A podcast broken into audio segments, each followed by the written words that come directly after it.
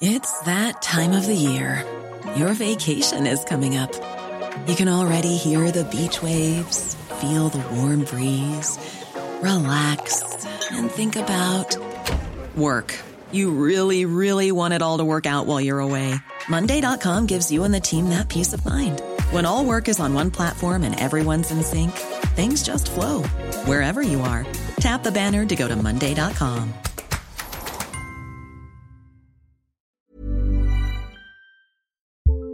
We are special breakfast people here at Pantsuit Politics, but not just when Beth and I are on the road. The truth is, I want something warm from the oven every Saturday morning and Sunday morning. It's just the truth. It makes it feel special, makes it feel exciting. I don't want to work at it. So, the first time I ever saw wild grain, which is bake from frozen subscription box for sourdough breads, fresh pastas, and artisanal pastries, I was obsessed. You guys, I've been a member for over a year. It's amazing. It's so easy. Every item bakes from frozen in 25 minutes or less, no thawing required. You can fully customize your wild grain box. You can choose any combination of breads, pastas, pastries. You can even build a box of only breads, only pastas, or only pastries if you'd like. And for a limited time, you can get $30 off the first box, plus free croissants in every box when you go to wildgrain.com slash pantsuit to start your subscription. Sometimes I make one single croissant just for me because I want to feel special, and they're so good. You heard me. Free croissants in every box and $30 off your first box when you go to wildgrain.com slash pantsuit. That's wildgrain.com slash pantsuit, or you can use promo code pantsuit at checkout. Do you want a bra that's sexy or a bra that's comfortable? Thanks to Third Love, you can have both. Third Love was started to take all the frustration, ick, and ugh out of bra shopping. That's why they make solutions for every bra problem, aka problems.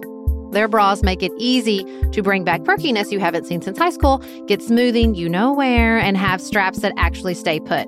Designed at their headquarters in San Francisco and made from premium materials, they put every style through hours of wear testing on real women, including themselves, before it's given the stamp of boob approval. Comfort and support are guaranteed. Plus, whether you're a double A cup or an H cup, their virtual fitting room will help you find your perfect fit fast. And they've even invented half cups. No more feeling stuck between two cup sizes that don't fit right. It's time to get your problems solved. Visit thirdlove.com and get 15% off your order with code podcast15.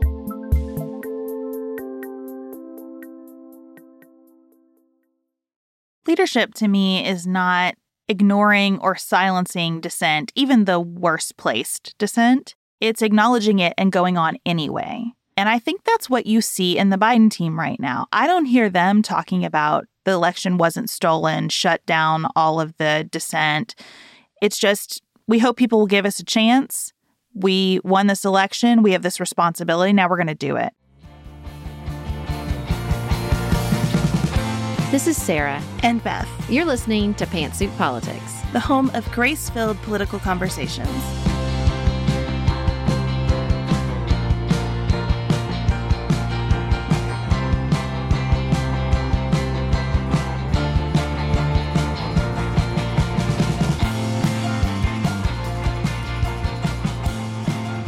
Hello, everyone. Thank you for joining us for another episode of Pantsuit Politics. We have a lot to talk about today. In the first segment, we're going to talk about where we are with COVID 19. In the second segment, we're going to follow up on our Electoral College conversation from Friday. If you've not yet listened to five things you need to know about the Electoral College, you'll probably want to hop on over and do that. We'll give you an update on where this election stands as well. And we'll end, as always, with what's on our minds outside of politics. Before we get started, we would love to invite you to submit questions for our Ask Us Anything episode that we're preparing to give us all a little bit of levity in a time that needs it. So if there is something you don't know about us and would like to, or just something you'd like us to chat about you've not heard us talk about before, even if it is unrelated in any way to politics, you can send your question to hello at pantsuitpoliticsshow.com and Elise will get all those organized and we'll be excited to host that episode for you in a couple weeks. The paradox of human existence continues, and to me, no place is that more clear right now than with the pandemic. We are both at the precipice of unbelievable, positive, innovative, groundbreaking vaccine research. It's it's right there. We're getting such positive news that we'll talk about in just a minute. And at the exact same time, we are facing the most frightening, horrific numbers as far as this current surge. I don't know if surge is the right word for it anymore. We have daily new cases consistently above 140,000. We're almost to 250,000 deaths. Texas passed 1 million cases.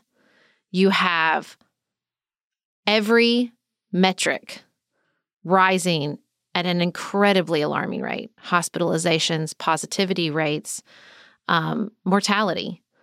It's so frightening to see what's taking place in every single state in our country.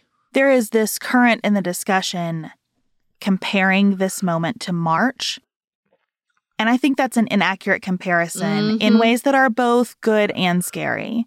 On the good side, we've learned that ventilators aren't as effective as we thought they were. We have some treatments that are very effective with many populations there is a better chance of surviving this now than there was in March because of all of the learning in the medical community. And that's amazing. And shout out to the medical community that is already so burned out mm-hmm. and exhausted and tired of having to be the heroes who go in every day and deal with this. And those are the people who, more acutely than anyone else, know what we're facing right now and are trying to warn the public even in the midst of their burnout. So, thank you to everyone who works in that space.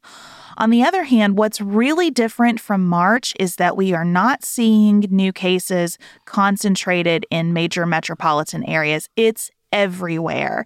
And that poses some really specific healthcare challenges. Axios has done a very nice job highlighting the danger of rural areas having to deal with surges in COVID cases. They have to airlift patients to hospitals better equipped to manage severe cases. Nursing homes in rural areas, in particular, are struggling with staff shortages. You have healthcare workers less able to relocate for emergency situations because they're more likely to be needed exactly where they are. So, in many ways, this is a very different situation than March and a more dangerous one. What's so important to consider is that our healthcare community has greater knowledge, but they can't apply it if they're overworked, not there, homesick, quarantined, or as the New York Times was reporting, taking early retirement or shutting down their practices. You know, to me, that's what's so scary is now what we've realized is it's not ventilators that will save people, it's healthcare workers. And if there are more people than they can get to or that they can care to to the level that will save lives because of overrun floors, understaffed facilities, like then it doesn't matter. If there's no one there to apply the knowledge, then more people are going to die. And I think that's what's so difficult about this current moment is, you know, we can't bring in healthcare workers from other parts of the country like we did to New York City because every part of the country is reaching capacity, including in my own area of the country. And I know many nurses that went up to New York City in the spring from my area, but they can't do that now. They're needed here. Everyone is needed. It's looking from these numbers that eventually and probably pretty soon our needs will eclipse the staff. Everyone is needed is such a good framework to evaluate the entirety of the situation because we continue to be stuck in an adversarial mode in a situation where that just doesn't work. Mm-hmm. The debate about school reopening is such a good example of that. And we'll link in the show notes. Emily Oster continues to do really excellent work here. I think she just cuts through the noise and makes it really clear that this is about risk assessment and prioritization. And that the most valuable tools policymakers have to them right now really center around transparency with the public in terms of how they are assessing risk and how they are establishing priorities. When we talked here last Tuesday, Sarah, I was sharing with you that my kids were going back to school for four days that week. Well, on Friday last week, at 6:30 in the morning, we were notified by the school that school was canceled for the day. Not going virtual, just canceled because too many staff members either had mm-hmm. COVID or had to be in quarantine because of close exposure to COVID. There was this immediate sense of Are teachers lying? Is this a sick out? Are they protesting because they didn't want to do this?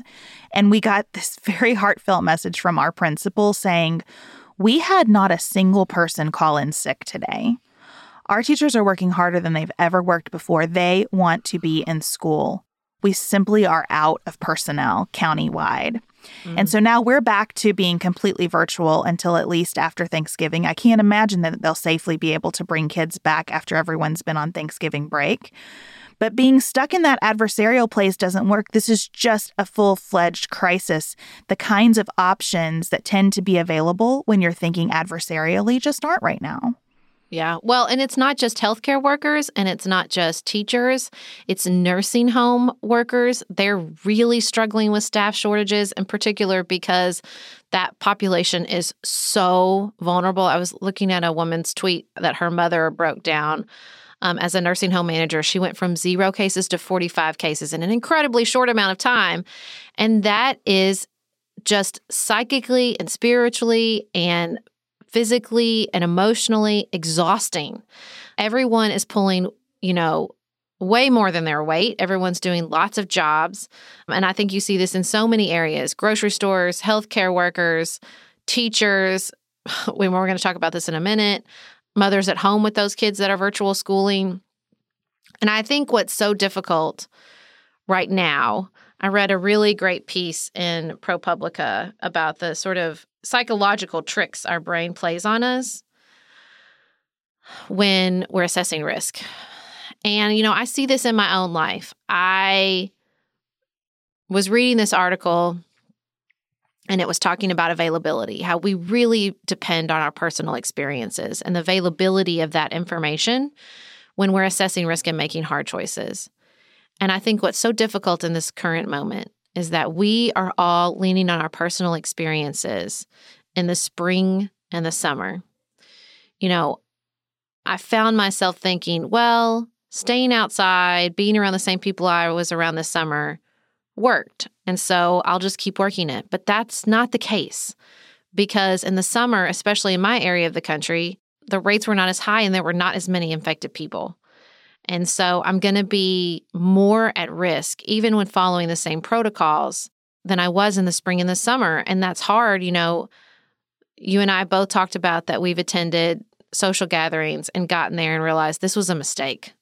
And I think I'm seeing that play out a lot in my community. Like you get somewhere eh, this weekend, I was supposed to go to a friend's birthday party outside at a restaurant, and the restaurant moved us inside. And I said, I can't come. I'm sorry. I'm like, it, and part of it for me is it's not even worth it because the anxiety that it produces and being in any gatherings of people right now is so high for me that any sort of psychological game of socialization is is not high enough.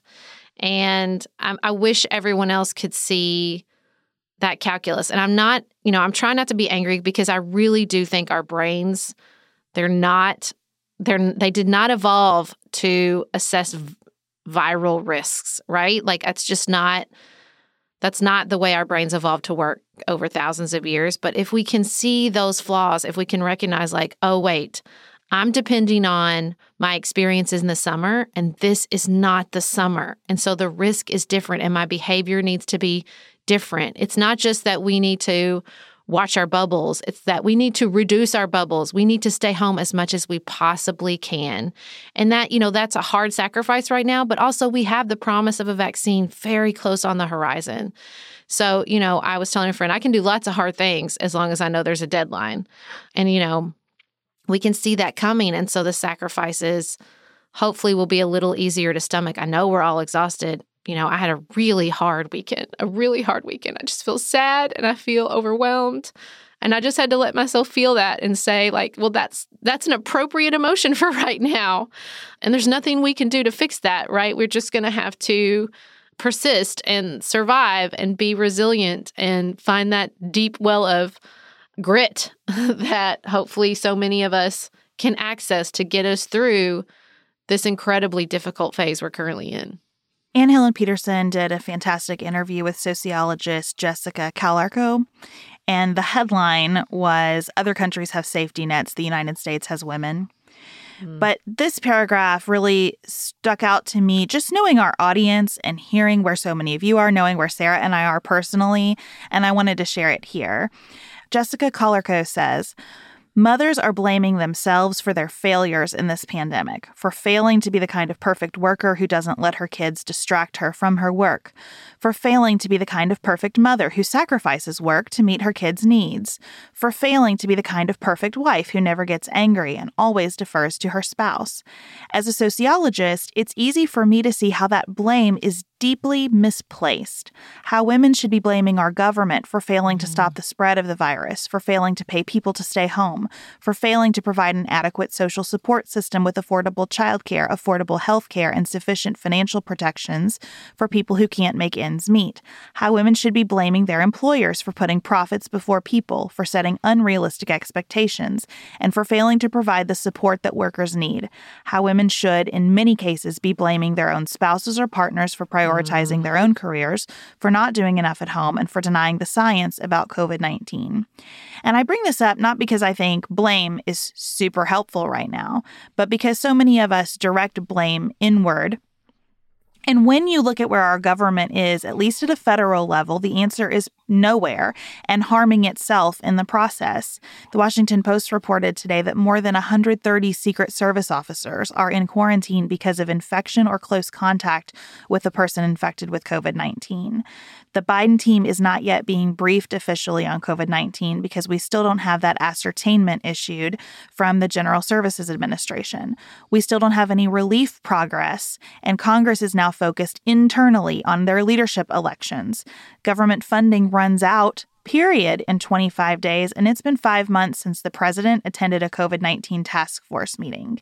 And I think putting those pieces together is important. We are all struggling individually because we are all struggling collectively, and we are struggling collectively because the type of leadership we need from the federal government isn't there right now.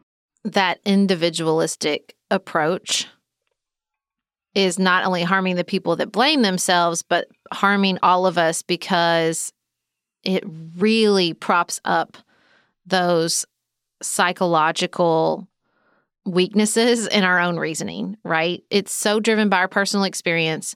And we, and so because we're only thinking about our personal experience, we're only thinking about the repercussions on us as individuals, on our person, right? So it's not just that we're looking back and only assessing through our, our personal experiences, but we're only looking forward and assessing through our personal experiences. And so you have people well, it doesn't matter if I get sick. And I think it's just so important as much as we can to reach out to those around us and say, no, it's not just about you. And I know that you are a caring, loving person. And I need you to see the impact of this decision. I need you to see that my kids can't get the schooling they need if people don't make the sacrifices, that indoor dining is spreading this virus and causing people to die, it's causing really huge problems in our economy. I don't, I mean, I think it's true that some of the economic messaging around coronavirus during the election shows us that people are scared of another shutdown and the economic fallout of that. And I'm not sure if, you know, definitely leadership, but any of us have, have done a good job of saying, especially those of us who are protected economically, right? Of saying, like, no, I get it, but this economic fallout will just continue to expand unless we get this under control. It's not just about public health at the cost of everything else, it's that nothing else can flow freely until public health is safe. And we're not safe right now. And that just requires us to pay people to stay at home yep. that just requires us to subsidize businesses for a while. It does. No one wants that. People like to make their livings. People like to feel that they are working. Work is essential in some ways, to feel that we're doing something meaningful, whether it's work in the way that we traditionally define it or in other ways. We all want to do something meaningful. We all want to be with other people. I am an mm-hmm. extreme mm. introvert. And I feel that need for other human contact right now. I do. Outside of my own house, I am craving being with people right now. It's very unusual for me. I don't quite recognize it, but that's mm-hmm. where we are. And we're all worried about our kids who absolutely need that socialization and the freedom and independence that school provides for them, in addition to the learning some things are just going to have to go on hold if we want to satisfy those most basic needs right now. And I think that we are upside down on how we're categorizing our basic needs. Before we move on, I wanted to really briefly mention another place where I think we're upside down. And I will talk more about this on tonight's Nightly Nuance for those of you who are there with me on Patreon. But one of our listeners is part of a team of people working hard to help Lisa Marie Montgomery, who is scheduled to be executed by the federal government on December 8th. She'll be the first woman in about 70 years to be killed by the federal government for a variety of reasons that are pretty interesting when we think about gender and crime. But her crime was horrific. She did a terrible, terrible thing. Her entire life is one where she has suffered enormous trauma and abuse, and every person who was supposed to protect and love her has failed her in terrible ways. And it's my view that she is being systemically failed right now because the Trump administration scheduled her execution in October with the execution scheduled for December 8th. That's a very short amount of time to go through the clemency process. Her appeals process has been exhausted, and so now her option is to ask for clemency. That is very involved, and to do that in the middle of a pandemic, where the type of experts needed to attest to her mental state, she is not well. She has to take psychotropic drugs every single day, and since her execution was scheduled, she's been put in isolation and is dissociative. For experts to be able to evaluate her and make that case to the president, it just can't happen right now. In the course of visiting with her, her lead lawyers contracted COVID 19 and are essentially bedridden. And I just think it is such a grave injustice for her to be incapable of going through that clemency process fully, for us to be executing someone who is so clearly dealing with extreme trauma and mental health issues and for a lame duck administration to prioritize the execution of people on death row over working to keep more of us alive through this pandemic.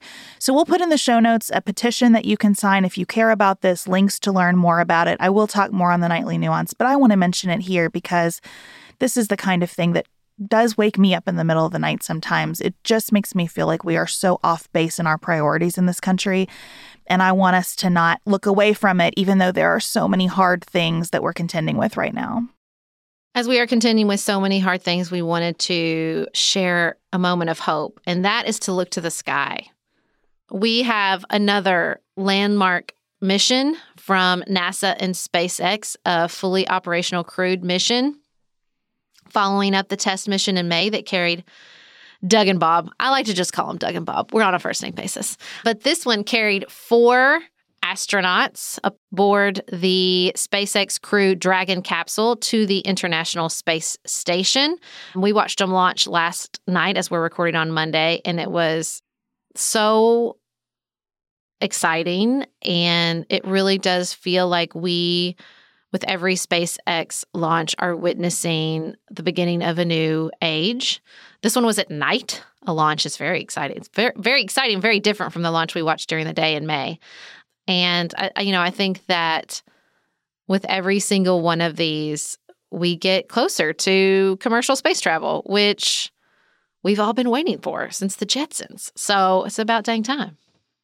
We also get some new research this mission is crewed by a couple of physicists. They're going to be looking at the effects of microgravity on the heart, for example. They're going to attempt to grow some radishes. It also, to me, is important because of what it represents in terms of a cooperative international effort. And that always gives me great hope. Next up, we are going to give an election update and talk about the Electoral College. A lot can happen in the next three years. Like a chatbot may be your new best friend. But what won't change? Needing health insurance. United Healthcare Tri Term Medical Plans are available for these changing times Underwritten by Golden Rule Insurance Company, they offer budget-friendly, flexible coverage for people who are in between jobs or missed open enrollment. The plans last nearly three years in some states, with access to a nationwide network of doctors and hospitals. So for whatever tomorrow brings, United Healthcare Tri-Term Medical Plans may be for you. Learn more at uh1.com.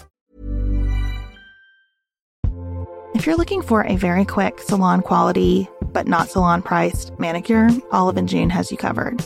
We've talked about Olive and June's Mani system before. It has everything that you need for a professional manicure in one box, salon grade tools, your choice of six polishes. Those polishes are going to last you for seven days or more. The cost breaks down to about $2 a manicure. Olive and June also has press ons if you want. What I love though is that Olive and June each season is coming out with new colors, and I just got a set of spring and summer colors in quick dry polish. They say this dries in about a minute. It seemed dry to me in about 30 seconds. It was not kidding about being quick dry. I also love the light colors in this set. There is a huge range. My favorite one is called Kitten. It's like a pinkish gray. The quick dry polish gives you full coverage in one or two coats. It lasts for more than five days, and it is offered in more than 40 cruelty free and vegan polishes. Olive and June just understands what's happening in our lives, that we need to move quickly, but we want to look great and feel great and have fun in the process. Visit oliveandjune.com slash pantsuit for 20% off your first system. That's O L I V E A N D J U N E dot com slash P A N T S U I T for 20% off your first Mani system.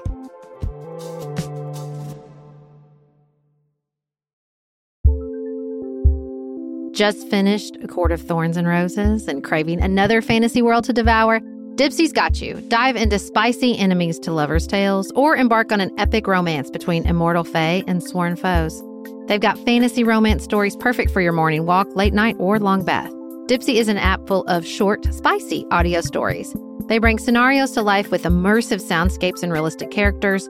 Discover stories about second chance romances, adventurous vacation flings, and hot and heavy hookups. And there's a growing library of fantasy series with werewolves, Greek gods and goddesses, Regency era historical fiction, and fairy smut to explore the bounds of your pleasure. New content is released every week, so in between listening to your favorite stories again and again, you can always find something new to explore. For listeners of the show, Dipsea is offering an extended 30-day free trial when you go to dipseastories.com slash pantsuit. That's 30 days of full access for free when you go to D-I-P-S-E-A stories.com slash pantsuit. dipseastories.com slash pantsuit.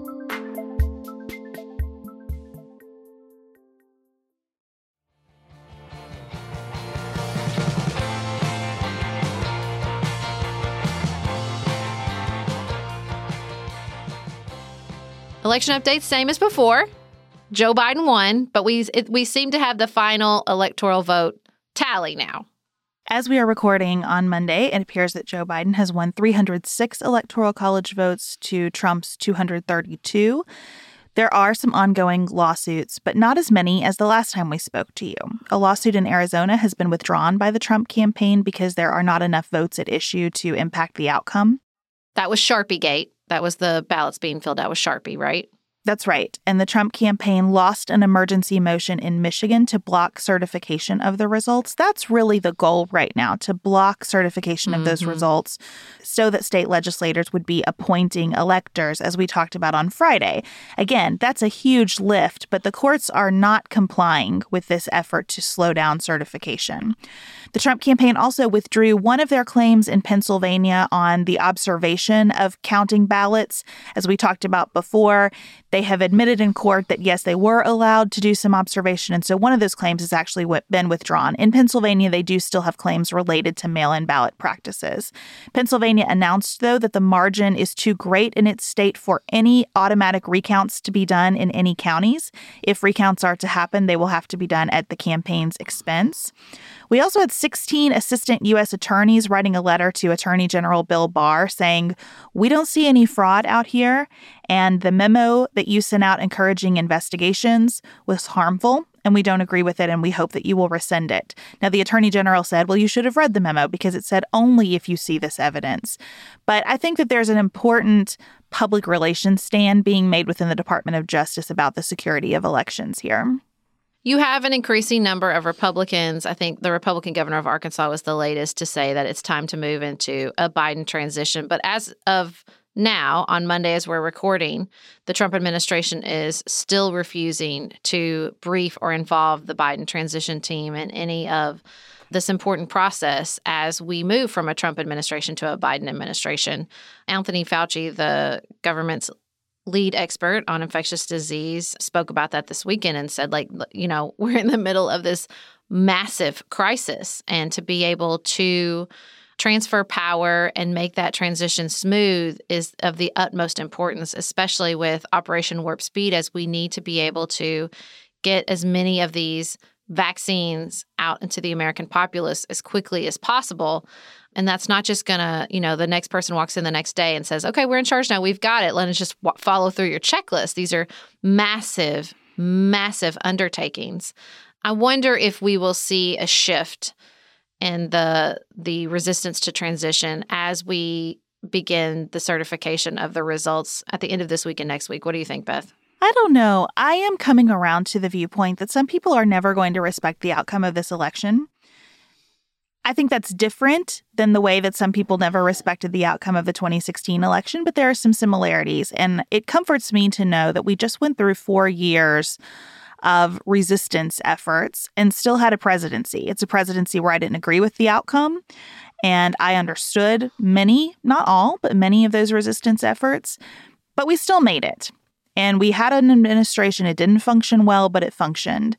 And I'm encouraged that the Biden team is so cool headed in this moment and is assuring us that they're doing their work and they're getting information where they can get it. And if the administration isn't going to officially cooperate with them, fine, but that's not going to slow them down. And so I'm just recognizing that we will always have a relative, a neighbor, a friend who says the election was stolen. Okay, that's what's going to happen then. But we're going to continue on with a government and I think a government that's going to be much more competent and that that just settles me tremendously.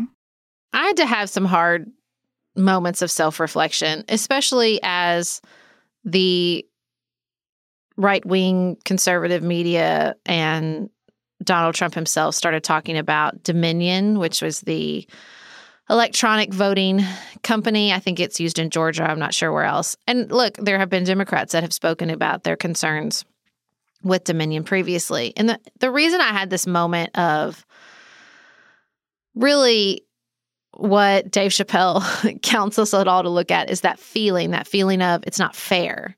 Is I remember that feeling vividly under the George W. Bush administration. I remember lots of conversations about um, electronic voting companies, that they were controlled by Republicans, that Dick Cheney was invested in many of them. And I remember that feeling and how awful it was, feeling like the deck was stacked against you. And so that s- specific storyline kind of hit me like, oh man, I've been there. I've been where they are right now. And it's really, really hard. It's not that I am overwhelmed with love and compassion for the people who flooded the streets of Washington, D.C. for the Stop the Steal rally, particularly as those gatherings turned violent in the evening in Washington, D.C. I'm not. I'm still really frustrated, but it was just enough of a glimmer of like some of these storylines, some of this, these concerns have been felt on my quote unquote side before as well. And what, you know, maybe that's an important thing to consider as we transition into talking about the Electoral College.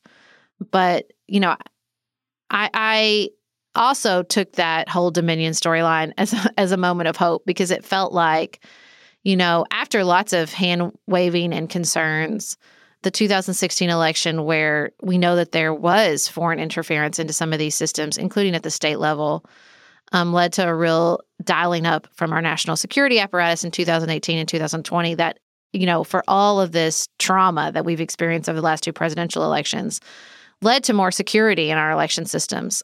So that is promising. But that feeling on the other side that it's not fair, that the deck is stacked against you, you know, there's enough of, I have enough sympathy and enough pragmatism that I think we should understand that, yes, some people are never going to respect the outcome. And we have to acknowledge that that is an important force to pay attention to because I think silencing or ignoring or discounting it as idiots and ignorance has led to in many ways, the moment that we are experiencing that led us to Donald Trump.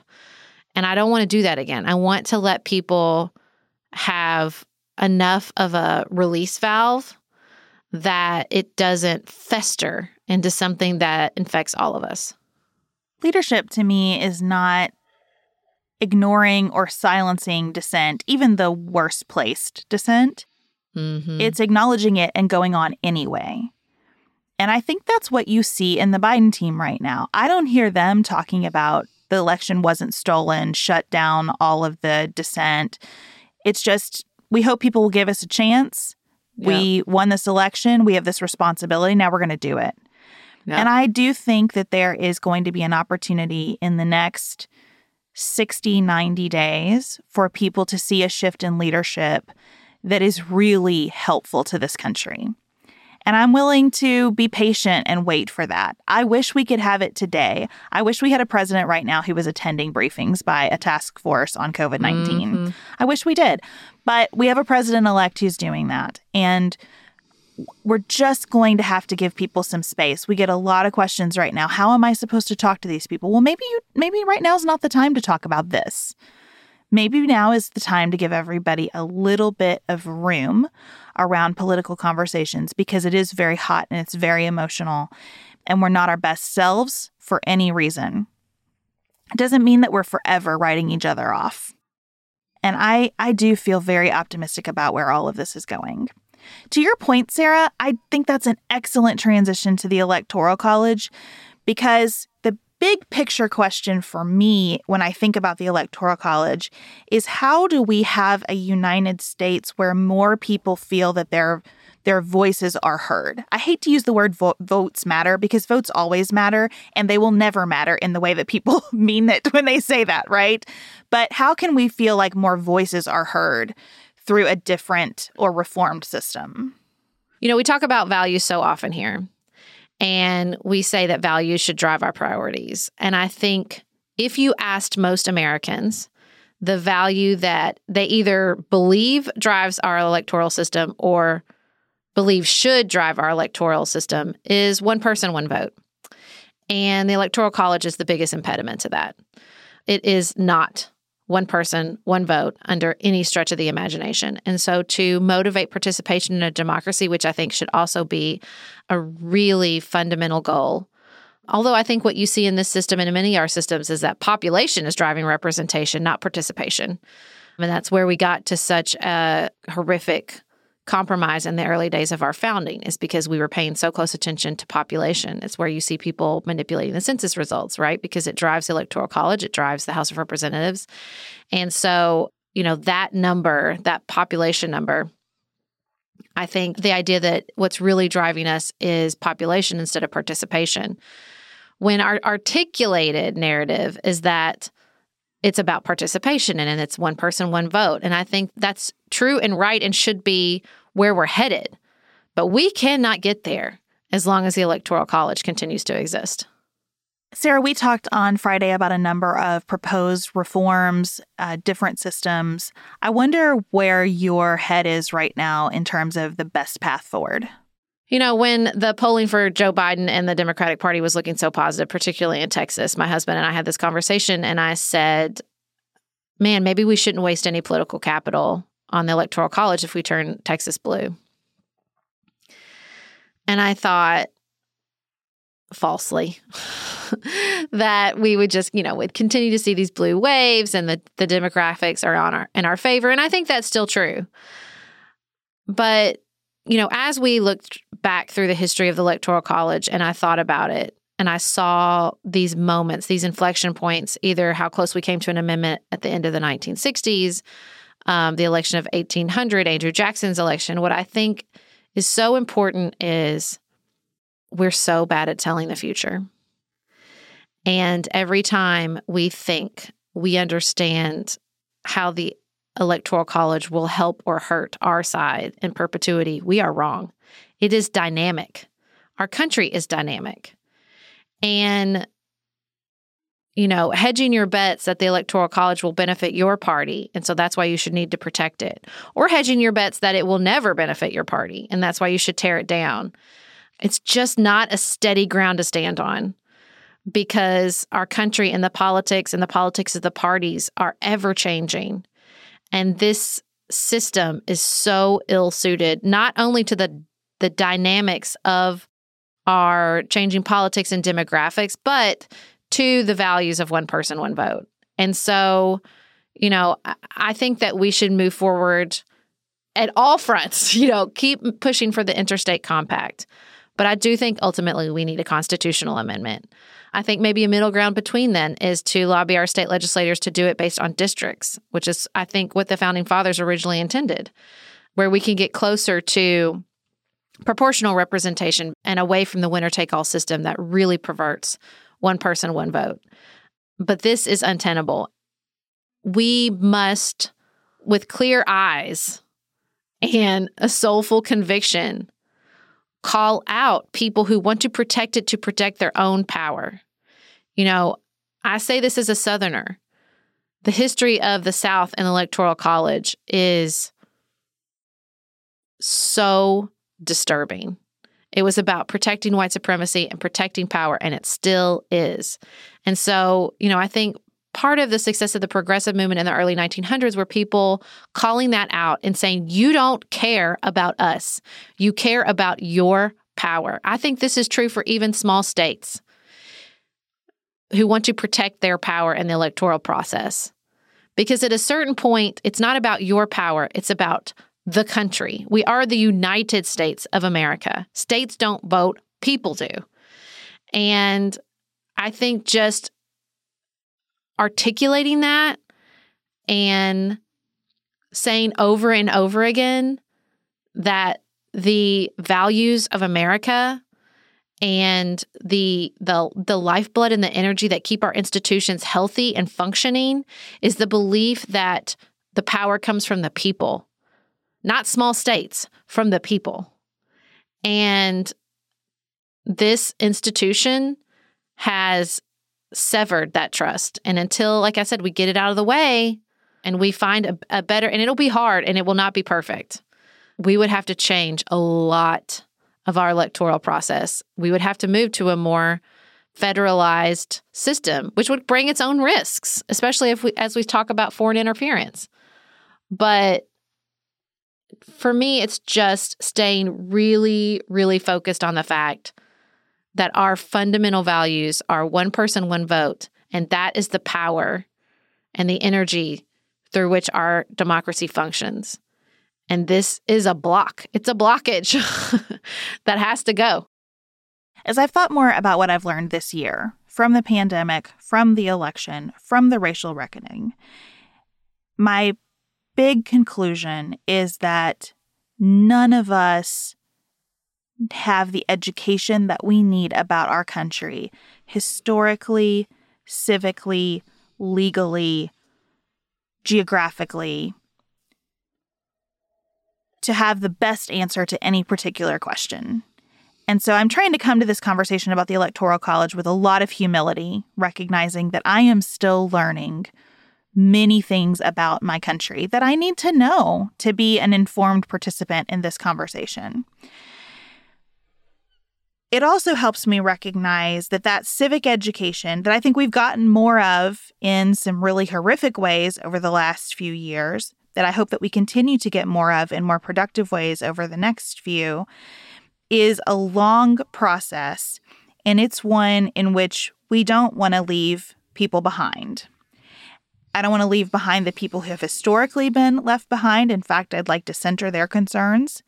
And I don't want to leave behind people who are accustomed to being dominant in these conversations in a way that's disrespectful or condescending or that further divides the country and provokes backlash. That is a tough needle to thread. So I've been landing on that proportionate representation as a first step. You mentioned Sarah as like an in the meantime step. I think an in the meantime step just to help us all learn more about our country would be for all of us to vote as Nebraska and Maine do. Instead of winner take all with your electoral college votes, your congressional districts would earn those elector votes. And you might see more split decisions. And I think that could be enormously beneficial to all of our education. I like to watch election returns on MSNBC because Steve Kornacki is so good at saying, this area is this particular county. Here's what drives the economy here. Here's what the history of this county has looked like. Here's, you know, a, a major issue that's always on the minds of voters in this county. I love that. And I think that if more counties mattered in the map, it would help. Now, that is our congressional districts are not well designed right now. This is not a full fledged solution, right? Our congressional districts need a lot of work.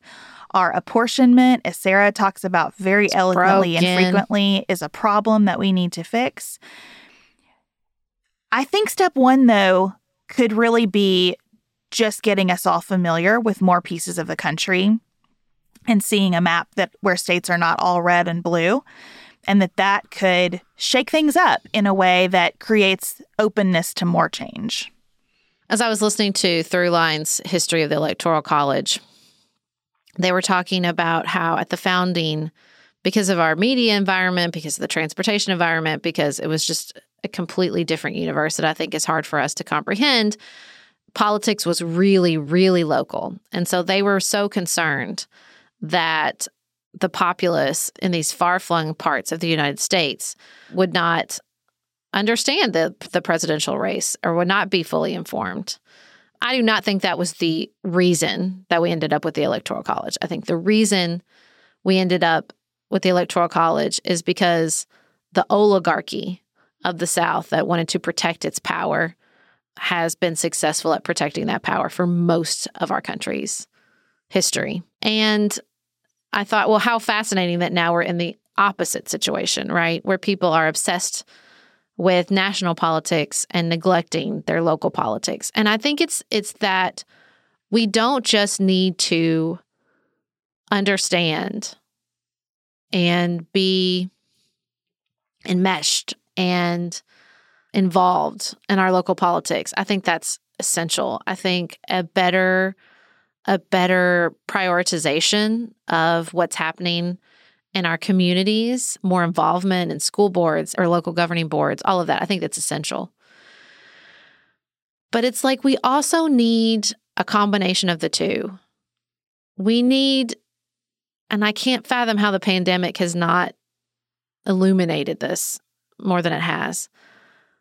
We need to see our own communities and we need to see that what's happening there and how important it is. And we also need to hold that what's important in our community might not be important in another community, but that we none of our communities can succeed unless all of our communities succeed, right? Like we take the worst parts of both, right? We neglect our local community or we decide that my region of the country's priorities are all that matters and that I must protect my success. It's it's a very like for the United States of America and for the stories we tell about ourselves, when we get together as regions of the country, we have a real scarcity mindset.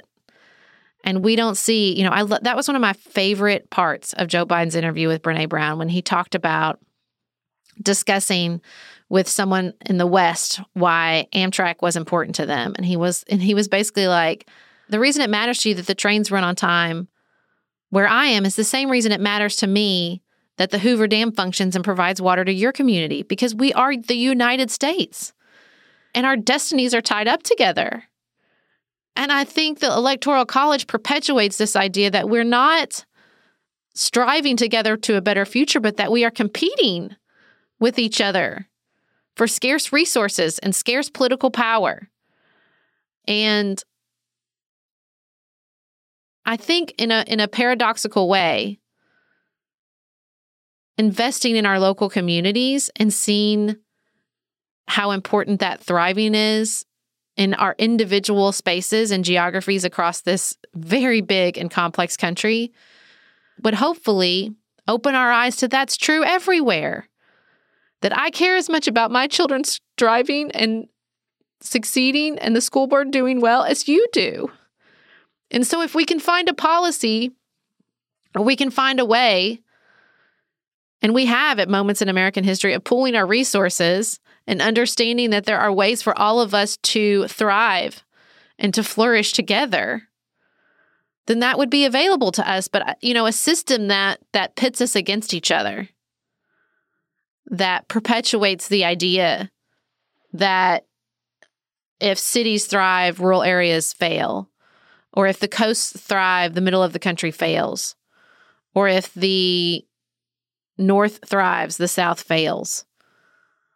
You know, that's not that is not a path to success. And I think any institution, but particularly this one, that perpetuates the idea that we're that we have to fight each other instead of work together to flourish. It's got to go. It's got to go. I have a bias that decisions made on a small scale are usually higher quality decisions than decisions made at a large scale. And that is a bias that is often proven wrong for me. I don't know that proportionate representation would change much in the way of outcomes. I suspect it wouldn't. But I think over time it would change the way we think about the process. And I think changing the way we think about it would change our behavior. And I don't know exactly how. I know that my congressional district just reelected an objectively ineffective representative to Congress.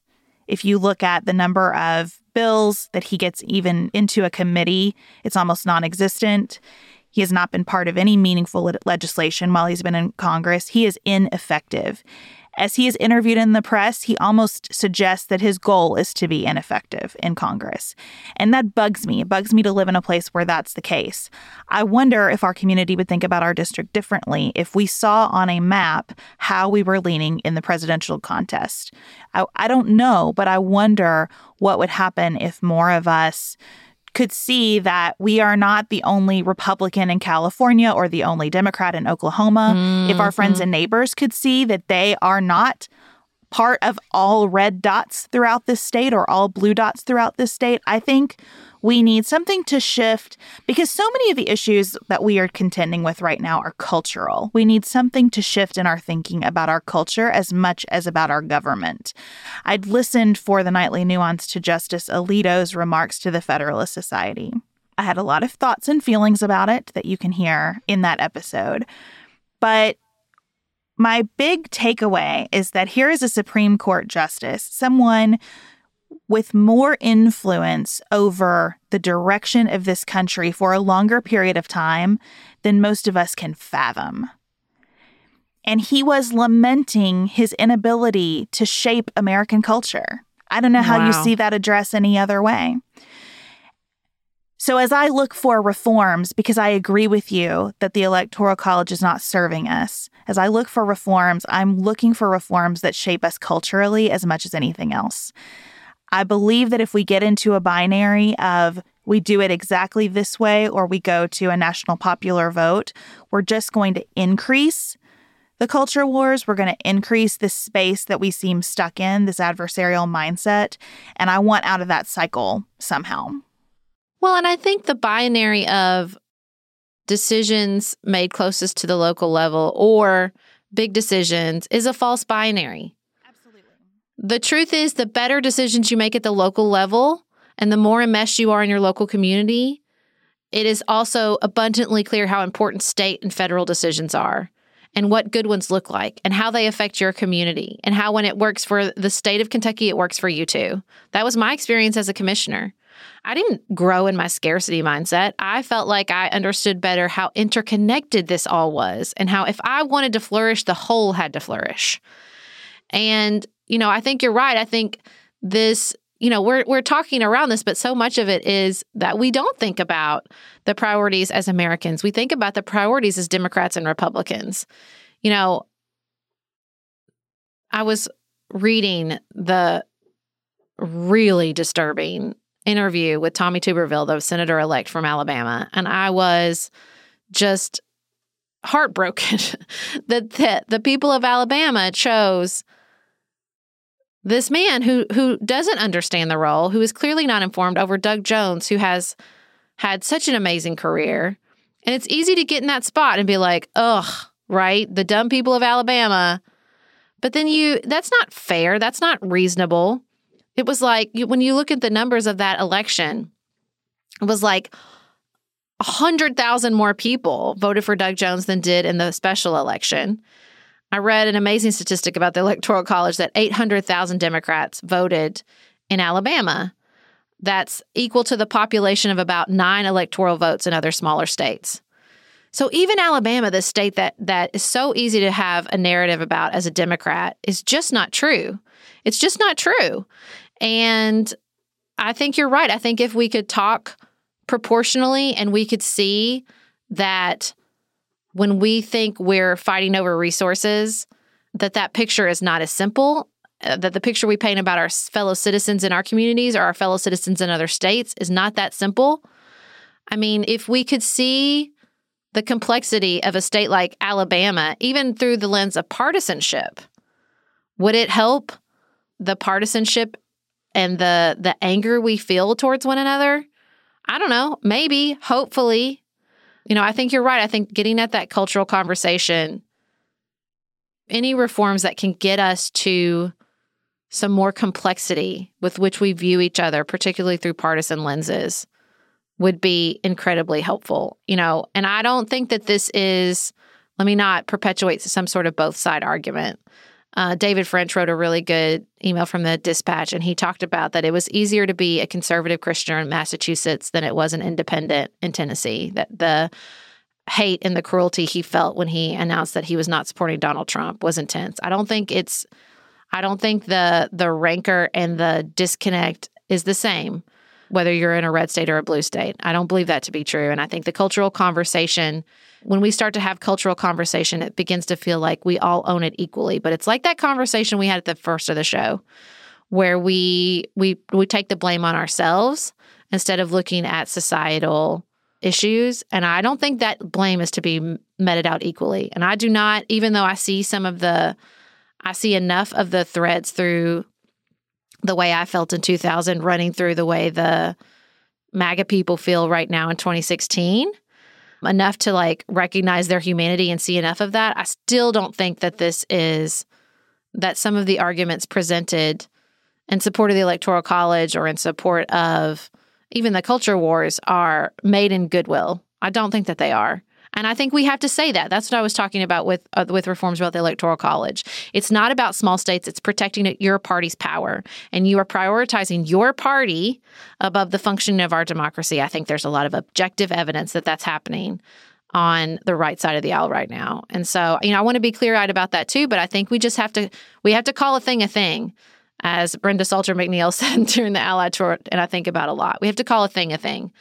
And the protection of your partisan power over the healthy functioning of our democracy needs to be called out. Many of you have asked us, what can you do as a next step on changing these structural topics that we discuss? The best thing you can do is look in your state to find what efforts are already underway. And if they are not underway in directions that you think are productive, to talk to the people in your sphere of influence about who's interested in working on it. I think so often about the story that Professor Do- Josh Douglas from UK's College of Law shared with us about the woman who started the redistricting efforts in Michigan with a Facebook post. She just said on Facebook, Hey, I think our districts are messed up. I'm interested in working on this. Anybody else interested? And she was overwhelmed with responses mostly from people that she didn't know. So if you're thinking, well, my friends and family don't care about this, that's okay. But they might know someone who does. And eventually that idea might get some legs and you might start to chip away at a big problem. The Electoral College is not going to be changed in the next year or the next four years, most likely. But a lot of progress has been made and will continue to be made.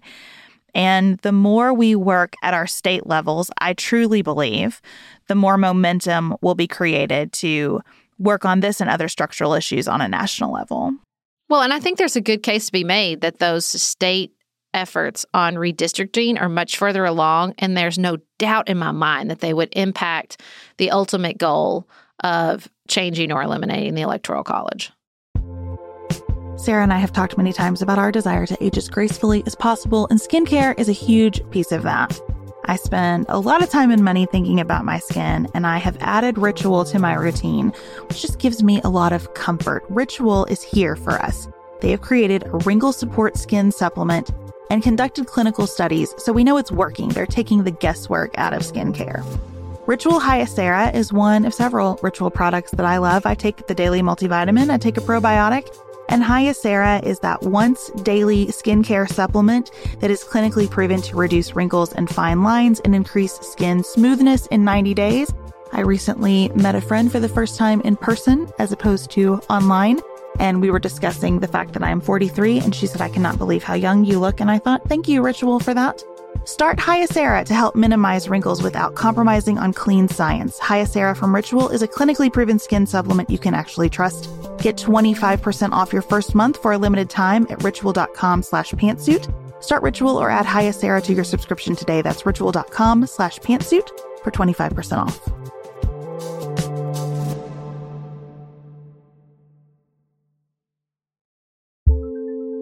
Do you want a bra that's sexy or a bra that's comfortable?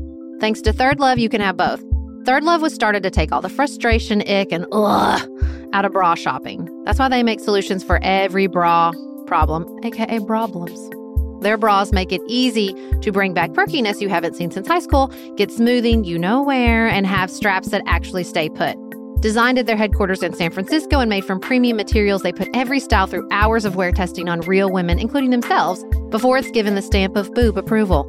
Comfort and support are guaranteed. Plus, whether you're a double A cup or an H cup, their virtual fitting room will help you find your perfect fit fast. And they've even invented half cups. No more feeling stuck between two cup sizes that don't fit right. It's time to get your problems solved. Visit thirdlove.com and get 15% off your order with code podcast15.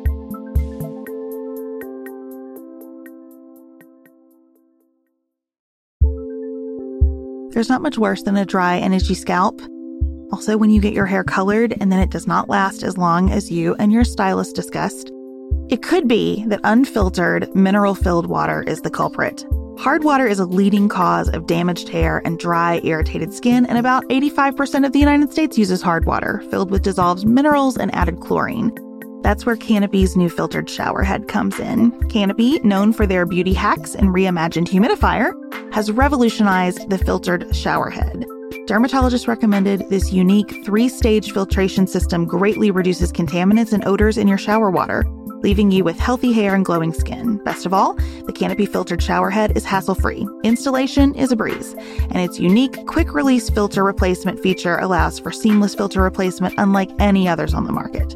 Go to getcanopy.co to save $25 on your Canopy filtered showerhead purchase today with Canopy's hassle-free filter subscription. Even better, our listeners can use code PANTSUIT at checkout to save an additional 10% off your Canopy purchase. Hurry, your hair and skin will thank you.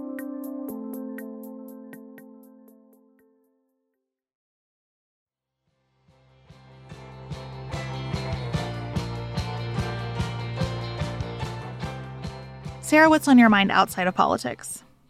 Well, I shared on Instagram that I am starting my 10th year of the Week in the Life project. This was something I found in Real Simple magazine over a decade ago. It's a project launched by one of our executive producers, Ali Edwards, and it's so important to me and my family. And a lot of people on Instagram ask for more details. So, what I do is for one week, I take pictures upon pictures upon pictures throughout our day.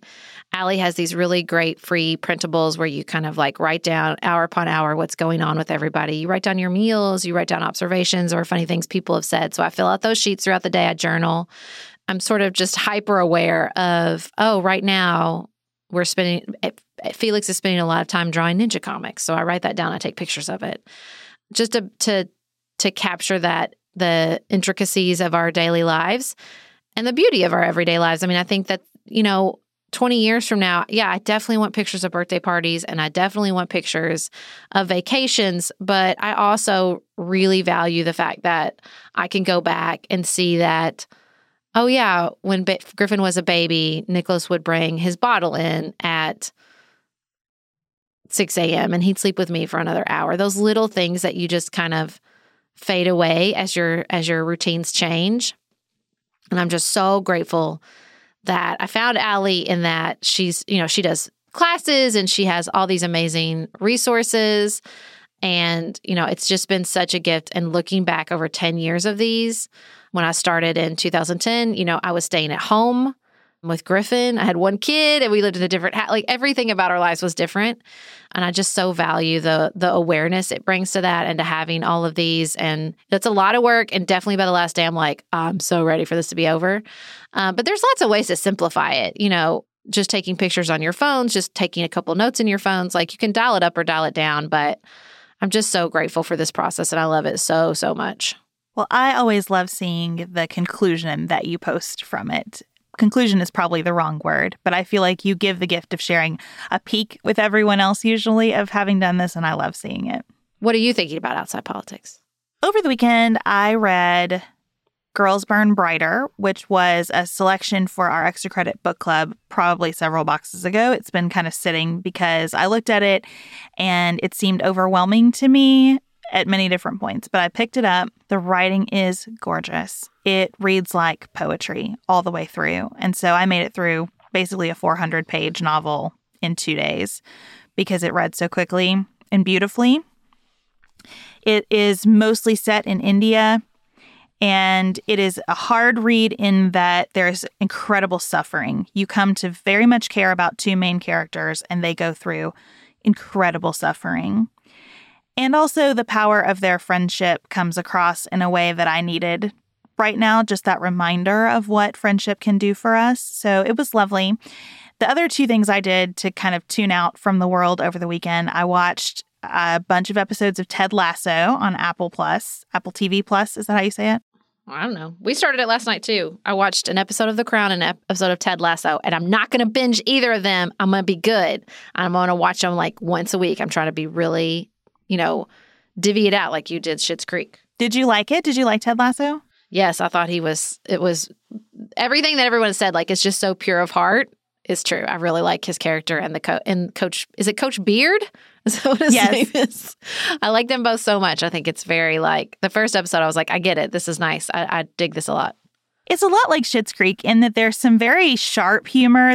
It's not saccharine at all you know there there is his purity and there's this sweetness about it there's a, an edge to and a lot of the humor it's just really lovely and it is a, such a great follow-up to Schitt's Creek I think different but really pulling at my heart in a good way so I'm enjoying that and I don't know anything about soccer at all. And I've never really liked Jason Sudeikis. It's just really good. It's really well done.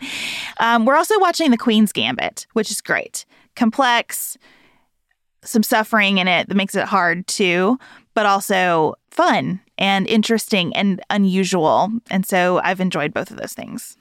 We hope that you are finding bits of enjoyment in a tough time. We hope this episode helped you process some of that tough time and think maybe a little bit differently about some of what's going on in our country. We'll be back here again with you on Friday to continue the political conversation. You can always spend some time with us on Wednesdays thinking more deeply about life. This Wednesday, we'll be talking about friendship and specifically when friendship ends. So, Wednesday, The Nuanced Life, anywhere you get your podcast. And until we speak with you again, keep it nuanced, y'all.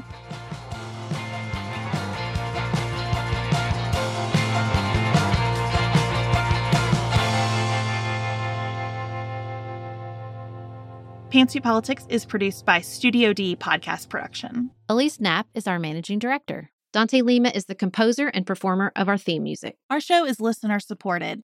Special thanks to our executive producers David McWilliams, Ali Edwards, Martha Brunitsky, Amy Whited, Janice Elliott, Sarah Ralph, Barry Kaufman, Jeremy Sequoia, Lori Ladow, Emily Neasley, Allison Luzader, Tracy Putoff, Danny Osmond.